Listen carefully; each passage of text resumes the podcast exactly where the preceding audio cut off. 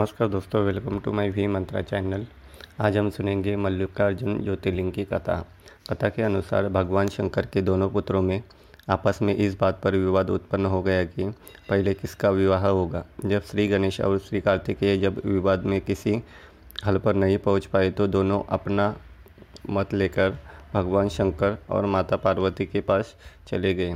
अपने दोनों पुत्रों को इस प्रकार लड़ता देख पहले माता पिता ने दोनों को समझाने की कोशिश की, परंतु जब वे किसी प्रकार से गणेश और कार्तिकेय को समझाने में सफल नहीं हुए तो उन्होंने दोनों के समान एक सामने एक शर्त रखी। दोनों से कहा कि आप दोनों में से जो भी पृथ्वी का पूरा चक्कर सबसे पहले लगाने में सफल रहेगा उसी का सबसे पहले विवाह कर दिया जाएगा। विवाह की यह शर्त सुनकर दोनों को बहुत प्रसन्नता हुई।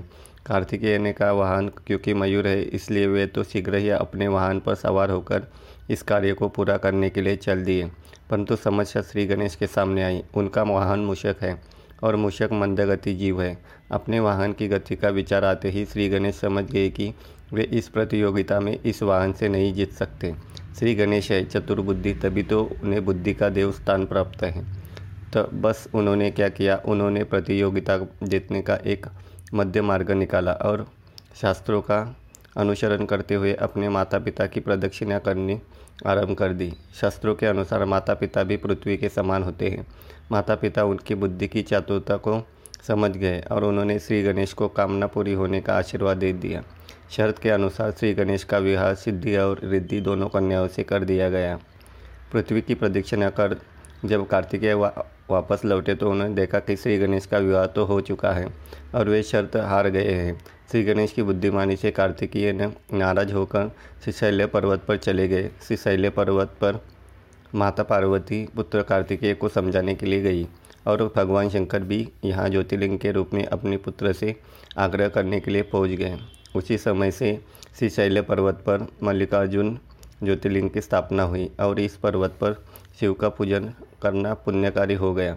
श्री मल्लिकार्जुन मंदिर निर्माण कथा। इस पौराणिक कथा के अलावा भी श्री मल्लिकार्जुन ज्योतिर्लिंग के संबंध में एक किंवदंती भी प्रसिद्ध है। किंवदंती के अनुसार एक समय की बात है, श्री शैले पर्वत के निकट एक राजा था जिसका नाम चंद्रगुप्त था। उस राजा की एक कन्या थी। वह कन्या अपने किसी मनोकामना ही की पूर्ति हेतु महलों को छोड़कर श्री शैले पर्वत पर एक स्थित आश्रम में रहती थी। उस कन्या के पास एक सुंदर गाय थी। प्रति रात्रि जब कन्या सो जाती थी तो उसकी गाय का दूध को धू कर ले जाता था। एक रात्रि कन्या सो नहीं पाई और जाकर चोरों को पकड़ने का प्रयास करने लगी।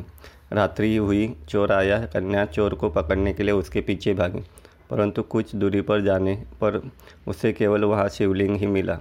कन्या ने उसी समय उस शिवलिंग पर श्री मल्लिकार्जुन ने मंदिर का निर्माण कार्य कराया। प्रत्येक वर्ष यहाँ शिवरात्रि के अवसर पर एक विशाल मेले का आयोजन किया जाता है।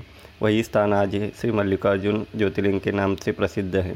इस ज्योतिर्लिंग के दर्शन करने से भक्तों की इच्छा पूर्ण होती है और वह व्यक्ति इस लोक में भी सभी भाग भोग कर अन्य लोक में भी श्री विष्णु धाम में चला जाता है। Thank you.